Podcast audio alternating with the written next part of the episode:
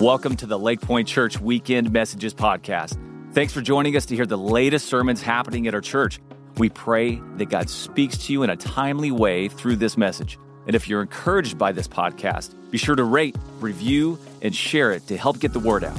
You can find more digital content to feed your faith and our other podcasts by visiting lakepointe.church/digital. Now, let's tune into the message for today.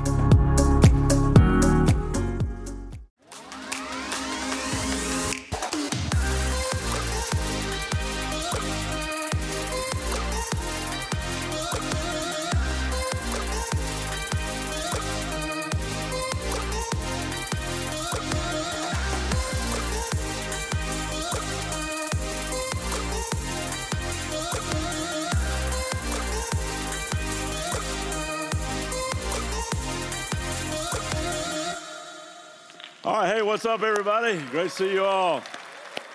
Welcome to Lake Pointe. So glad you're here. I want to welcome all of our campuses. Those of you that might be joining us online, those of you that might be over in the bridge. Uh, so grateful we get to do this together. My name is Mike, in case we never met, and I get to be on the team here at Lake Pointe, and it's just uh, one of the great privileges of my life. And we are wrapping up this series today that we've been calling Getting It Back. And we've been walking through a book called Nehemiah in the Old Testament section of the Bible. So if you got a Bible or if you got an app, you can open that up. And we're going to put on the screens as well, and you can track along. But it, it's been an inspiring journey. And if you missed any of it, you can catch up on the messages uh, on, online. Uh, and I hope you do that. And today I want to ask you this Who do you look up to as a leader? And let me, let me ask you this who looks up to you as a leader? And maybe you're thinking, me? man, I, am no leader. I'm, I'm just an ordinary guy. I'm an ordinary gal. I, I, I may be a lot of other things, but dude, I am definitely not a leader.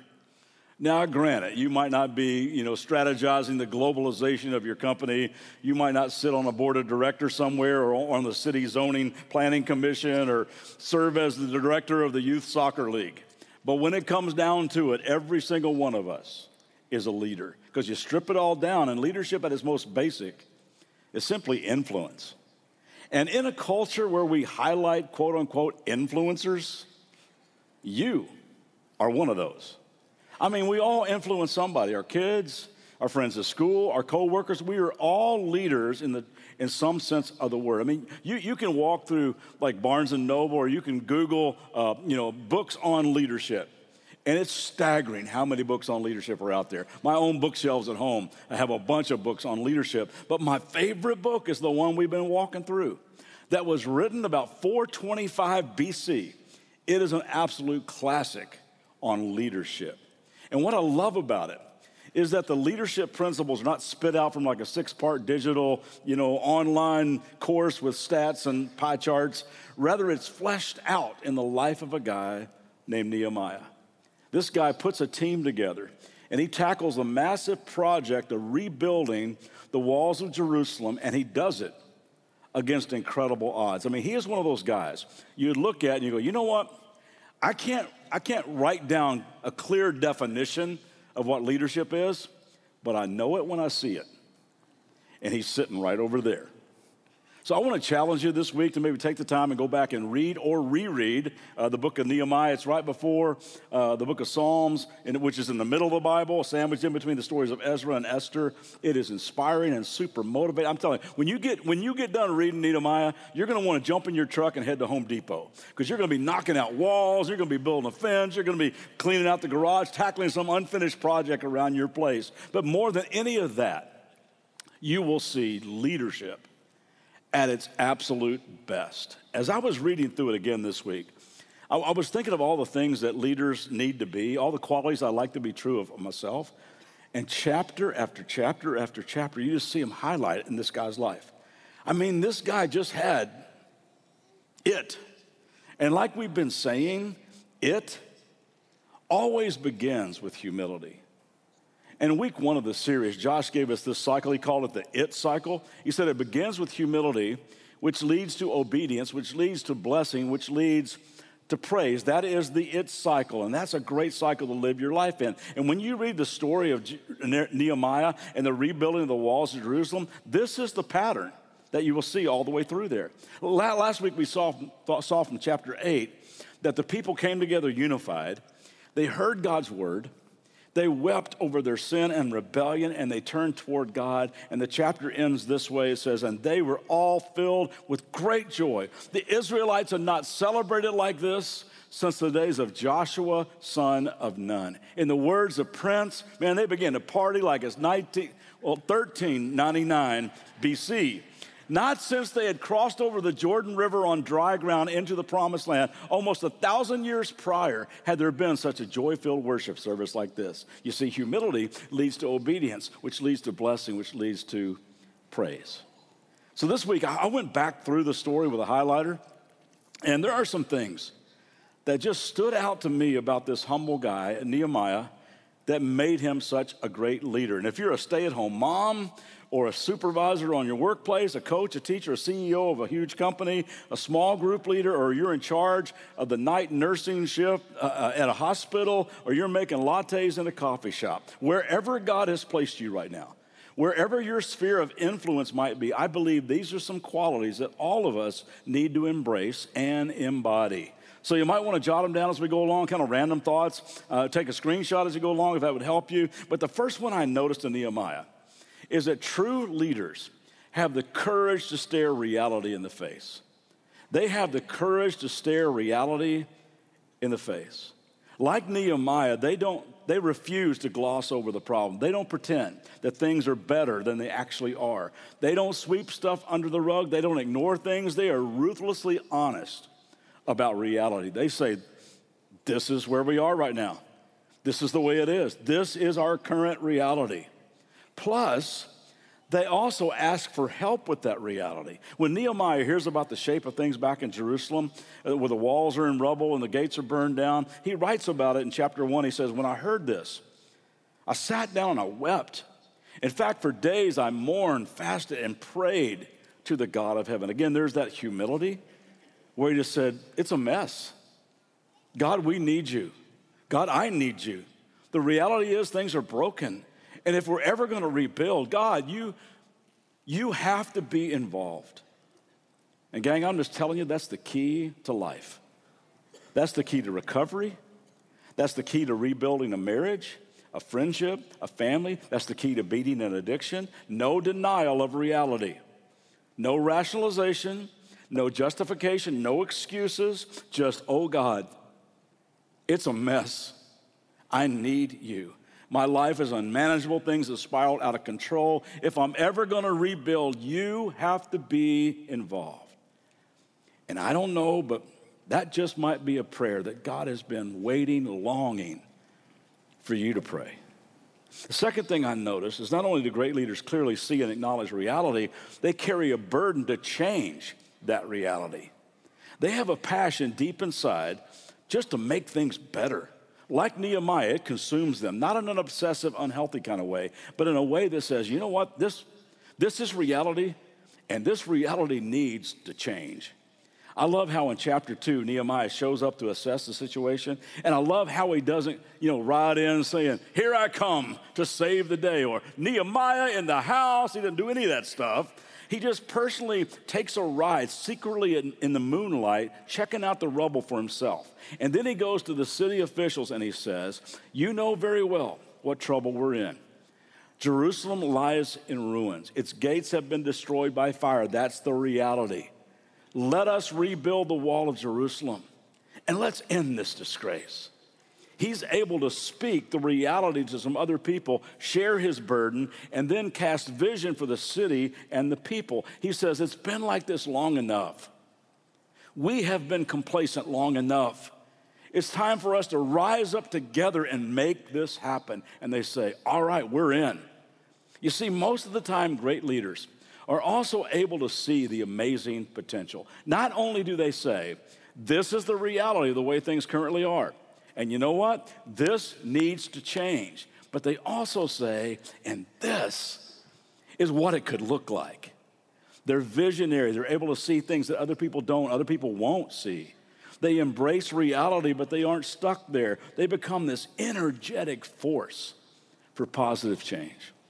Now, I know he's kind of a polarizing figure, like him or not. I like him. He's sometimes flashy, uh, sometimes brash, but he loves Jesus, genuinely loves the kids he coaches. But Coach Prime took over a 1 and 11 team at the University of Colorado, and he has been lifting the vision and painting a new picture of the future for his players, for the staff, for the fans, and they have become the talk of college football. Now, they have a long way to go as a program, but his mantra has been, We coming. We coming. You better get us now. He is seeing the potential of what could be someday. And Nehemiah was like that. This ordinary guy painting a picture of the way things ought to be. He said, This is what it's going to look like, and this is how we're going to do it. He even says to his critics, not in a cocky, not in a confident way, he says, With God's help, we coming.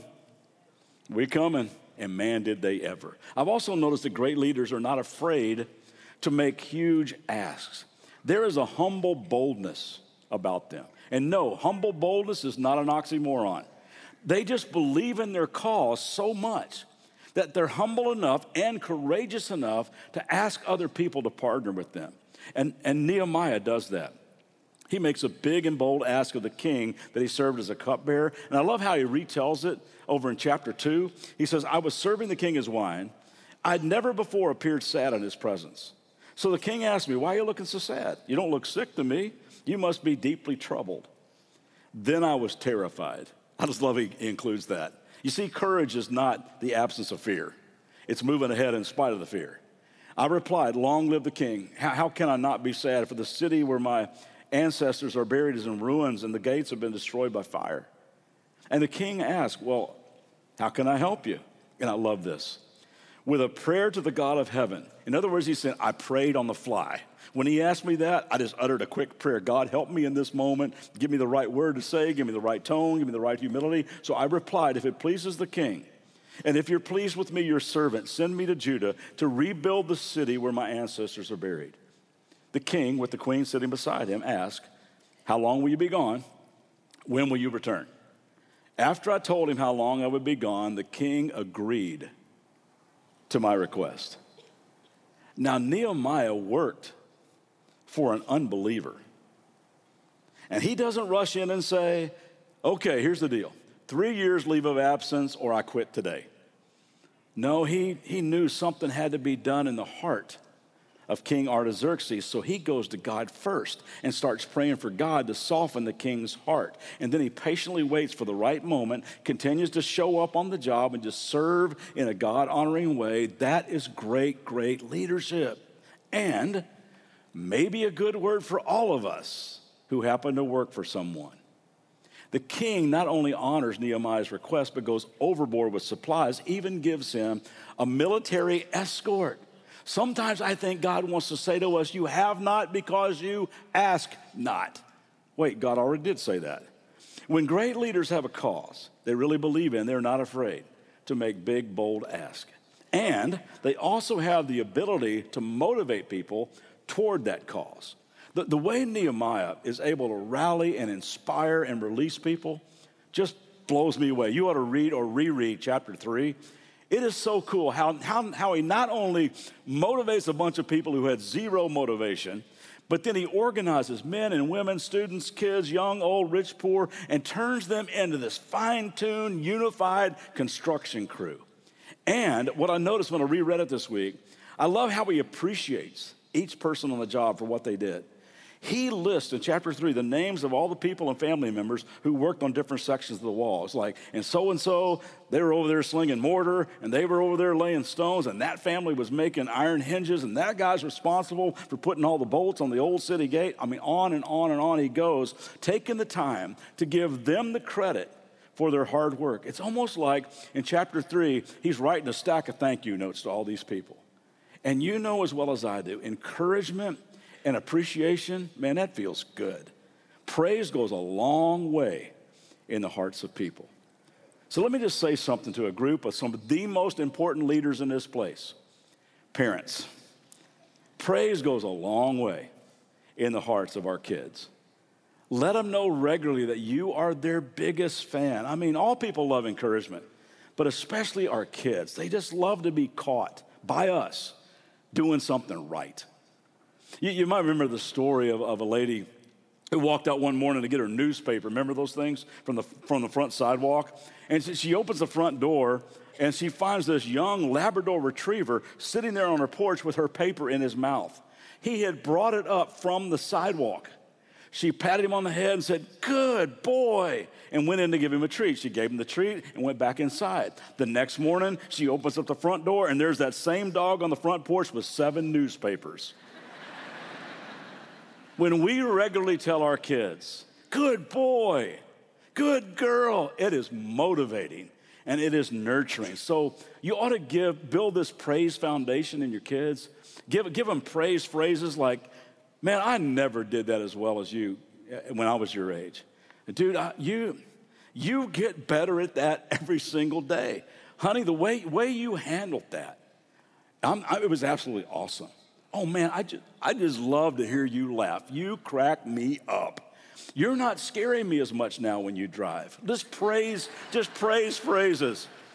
Like Nehemiah, you build this praise foundation with your kids, with your employees, with your students, with your players, with your staff, your spouse. They need to know that you believe, that you believe they are good and capable and appreciated and deeply loved. Going back through this again, I've noticed also that great leaders, they roll up their sleeves and they lead by example. Great leaders are hard workers. They aren't afraid to get down and dirty and serve shoulder to shoulder with everybody else. And that's Nehemiah. He wasn't just the guy with the plan, with the vision in his head. He was also the guy with the calluses on his hands and the concrete on his boots. And leaders like that inspire, don't they? Now, I've been in church world a long time, and I've always told the different staffs I've gotten to lead, listen, we are never too good to set up chairs. Never too good to mop floors and clean toilets and park in the absolute worst places because leaders lead by example. Jesus once said, in fact, greatness demands servanthood. And not only did he say that, he rolled up his sleeves and modeled it. I couldn't help but notice also that great leaders not only roll up their sleeves and work alongside people, but they also are really good at delegating responsibility and they bring out the best in the team. Make no mistake about it, Nehemiah's team, not Nehemiah, accomplishes something in 52 days that most people said would never be done because everybody did it together. You know, college football and the NFL is in full swing. By the way, who do the 49, I mean, who do the Cowboys uh, play today? Uh, sorry about that. Uh, but did, did, you hear about, did you hear about the football game uh, that went on between the small animals and the large animals? Uh, the large animals were ahead 40 to nothing at halftime, as you might imagine. Uh, they would just hand off to an elephant, and he would rumble down the field with squirrels and rabbits wrapped around his legs and birds pecking at his trunk, all unable to bring him down. It was demoralizing. To make matters worse, the small animals had lost the opening coin toss, so they had to kick off to start the second half. Well, the kickoff is received by a gorilla at the 10, 10 yard line. He takes a few steps and bam, drop to the turf. First play from scrimmage, Lion takes a handoff, bam, stop cold in his tracks. Second down, they run an off tackle to a rhino, bam, thrown for a loss. Third down, the gorilla drops back the pass. He sits so hard, the ball goes flying backwards, rolls back into the end zone. There's a mad scramble for the fumble. As the referees unpile animals, they find this tiny centipede on top of the football. Touchdown, small animals. His teammates ask him, Man, was that you that dropped the lion in his tracks? He goes, Yeah, that was me. Was that you that threw the rhino for a loss? Yep, that was me. Was that you that hit the gorilla so hard he coughed up the ball? Yep, that was me. Dude, where were you in the first half? I was getting my ankles taped. See, centipedes have a uh, 100 ankles, I'm sorry. But there's just no such thing as a small player in God's eyes. We are all supernaturally empowered teammates with our own God given uniqueness. And when we sit it out, the team suffers the world suffers. That's why it says in 1 Peter 4:10, God has given gifts to each of you from his great variety of spiritual gifts. Manage them well so that God's generosity can flow through uniquely you. When we use our gifts and we allow God's generosity to flow through us, we stand back and say, "Man, I think I was made for this." And the church flourishes and the world takes notice of the goodness of God. One of the things that I love about what's going on here is that we're doing it together. So many people using their unique gifts and their unique personality and their unique story to really make a difference. I mean, this isn't a group of pastors or staff that's doing all the work. Man, it's all of us. It's the thousand, literally thousands of volunteers. It's, it's the people that lead groups and, and, and recovery meetings. It's th- those of you that walk alongside hurting people. It's the extreme generosity that so many of you show. It's the baby rockers and the praying grandmas and the parking teams and the food bank volunteers and the artists and the designers and the musicians and greeters and coffee brewers and mentors and landscapers and cleaning crew. It's everybody. And when everybody is involved, linking arms for something that matters, man, it's pretty amazing. Nehemiah's team accomplishes something in 52 days that most said would never be done. And Nehemiah writes about it in chapter 6. He says, When our enemies and the surprising surrounding nations heard about it, they were frightened and humiliated. They realized this work had been done with the help of our God. They realized that for a team to pull something off like that, God had to be in the middle of it. And when we come together in unity, like what's going to happen next week in our Serve the City initiative, letting God just flow through our uniqueness, God shows up in the middle of it. And the world sees and takes notice of the goodness of God, which is another thing that impresses me about Nehemiah and all great leaders. They deflect the credit to God. They deflect the credit to God. They know they're just an ordinary man, they're an ordinary woman who God just happened to use to flow through them and that only God could pull off anything that's really good, anything that's really lasting. In other words, they never lose that humility. Could, could we, could we throw that uh, it cycle back up for a minute, where, where humility leads to obedience, leads to blessing, which leads to praise, which leads back to humility? Josh said in week one, the danger is, is when we replace praise with pride. Pride then leads to sin. Sin leads to humiliation. And gang, when a leader or an organization replaces praise with pride, when you and I stop throwing a floodlight onto God and we start claiming the spotlight for ourselves, that's a dangerous cycle to be in. I've eaten pizza there a few times, a pretty unique restaurant that sits right next to a major university where 30,000 students are trying to find their purpose and place in life. It's within a two block walking distance of that thriving campus and a revitalized downtown area. It is in a prime location, and it's got great pizza and amazing calzones. But the thing that will really strike you about it, it has the most incredible architecture for a pizza place. Very high cathedral ceilings, uh, huge exposed oak beams, beautiful old wood floors, and they have these exquisite stained glass windows that let the prism light filter through, and they got great pizza. But there's just something sad about eating pizza in an old church that has become lightless. What once had been a shining light to the community is now full of video games and 30 flat screens. What once had been dispensing amazing grace is now serving up pepperoni and beer no longer a force for good, no longer a haven for safety, no longer a beacon of hope, no longer an agent of change, no longer pushing back the forces of darkness, no longer a vibrant church, no longer there. It's heartbreaking to me to see the number of churches that close their doors every single year. Because somewhere along the line, they lost their passion. Somewhere down the, down the way, they, they lost their focus, lost their vision, perhaps their unity got like fractured. Or maybe they got seduced by the culture and they refused to lovingly stand on truth. Or perhaps they, they got so inwardly focused that those outside the walls were seldom thought of, and they grew apathetic toward the poor and the forgotten and those people in need of, in need of a new life. Or maybe, just maybe one day, they started thinking more highly of themselves than they should have. And praise got hijacked by pride and ego. And listen, God is doing amazing things in and through Lake Pointe right now. It is an absolute thrill to be a part of it. But, gang, we got to make sure that we always stay humble and grateful because make no mistake about it, God is doing it all. All the credit, all the publicity, all the praise, all the applause goes to Him. Jesus told us that we, Jesus told me and you, that we are the light of the world and that we are to let our light so shine so that people will see our good works and do what? Glorify our Father in heaven. And it is so exciting to be a part of a growing, thriving church like this, but we have to be vigilant against any unhealthy pride that always and always deflect and direct praise to the only one who can rescue, the only one that can save, the only one that can transfer a human heart, the only one that can set people free. And I'm so grateful that we have a bunch of leaders around here that are committed to that.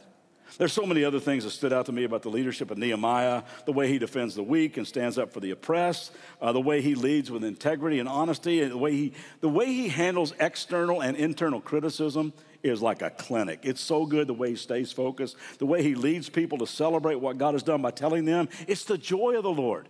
It's the joy of the Lord that's your strength. If your strength is gone, it's because your joy is gone. But there's one more thing that it just messed with me this week as I was going back through this. It's so easy to skip over chapter seven.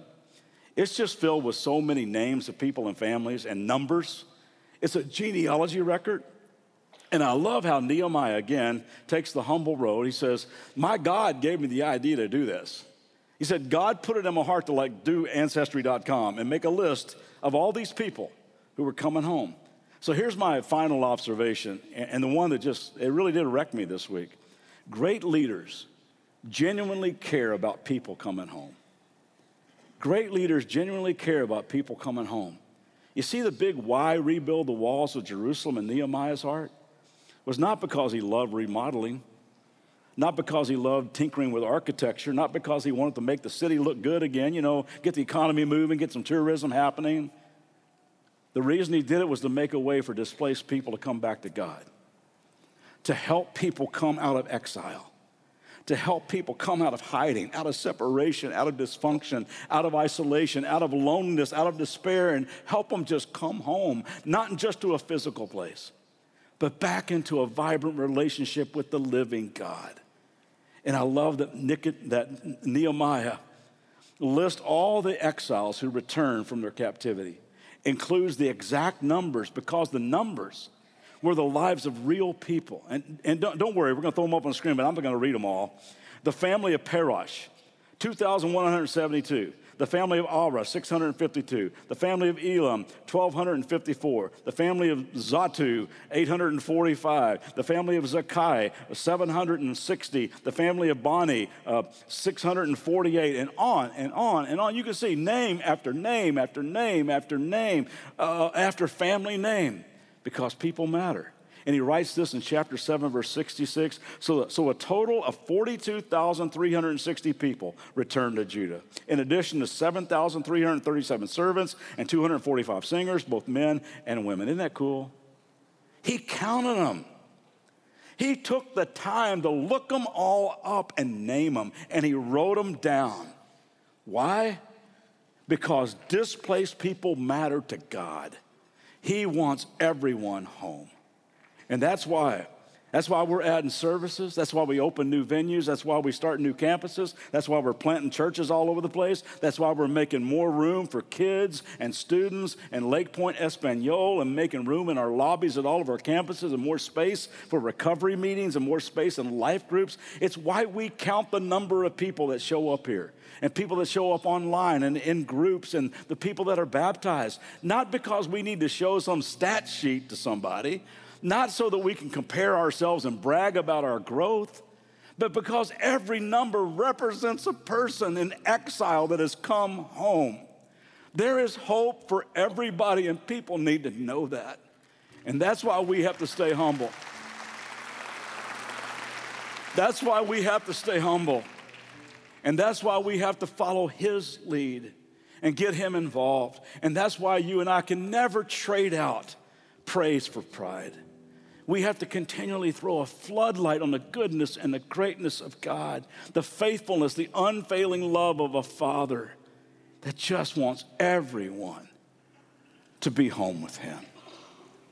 Let's, let's pray together. Father, I am um, just so blown away by this story. I mean, every, every time, God, I've, I've read it and reread it and underline stuff and highlight things. It's just, uh, it just blows me away. That, thank you for putting it in your book, recording this significant time in these people's lives. And thank you for a leader like Nehemiah that shows all of us who have influence over people the best way to lead. So, God, I pray that you would like stamp all those things in our heart, that your Holy Spirit would remind us through the week to treat people with an appreciative way and not be afraid to ask you bold things, to always deflect credit to you, to stay humble, to never replace praise with pride and ego. All those things, God, you stamp them in our heart and remind us throughout the week. Help us to go to work with a great attitude and serve people well, and so they might see that we're different. I, I pray that that would happen this coming weekend with all the Serve the City. That as we do that in a uni- unified way, that we would just love people till they ask why. And then we could point to you. And God, I pray that as we try to be light, that we really would throw a huge floodlight on you and we would never, ever turn the spotlight on ourselves. God, thank you for the privilege of just walking with you and doing life with you. Just so, so grateful. Thank you for what you're doing in this place. And just keep us humble. And Father, I, I, I just I just can't, can't help but pray today because I've been praying for a couple of weeks now. And then reading through the story of Jerusalem in ruins and the people displaced, and God, and to see what's happening right now in our world. God, we just want to lift all those people up to you today. Just pray that you bring peace. Pray, God, that you would protect people pray for people on in Israel, people in Palestine, people. There's innocent people that they're just caught up in the middle of all this stuff. And God, I, I pray that maybe this would be a time where people will be led to a saving relationship with Jesus, who came through the lineage of Abraham to be this blessing that, that you told them about that would bless the entire world. And I thank you for Jesus and the way he calls people home. And I pray that Jesus would be clearly seen through all this. God, I just uh, thank you for the way you love us, the way you relentlessly pursue us, uh, the way you call us home. And I pray all this in the name of Jesus Christ. Amen. Thanks for listening today. For more biblical teaching and worship, join us for our church online live weekend services on Saturdays at 5 p.m. and Sundays at 9:30 and 11 a.m. Central Standard Time. For more information about all the digital ministries of Lakepointe, visit lakepointe.church/digital.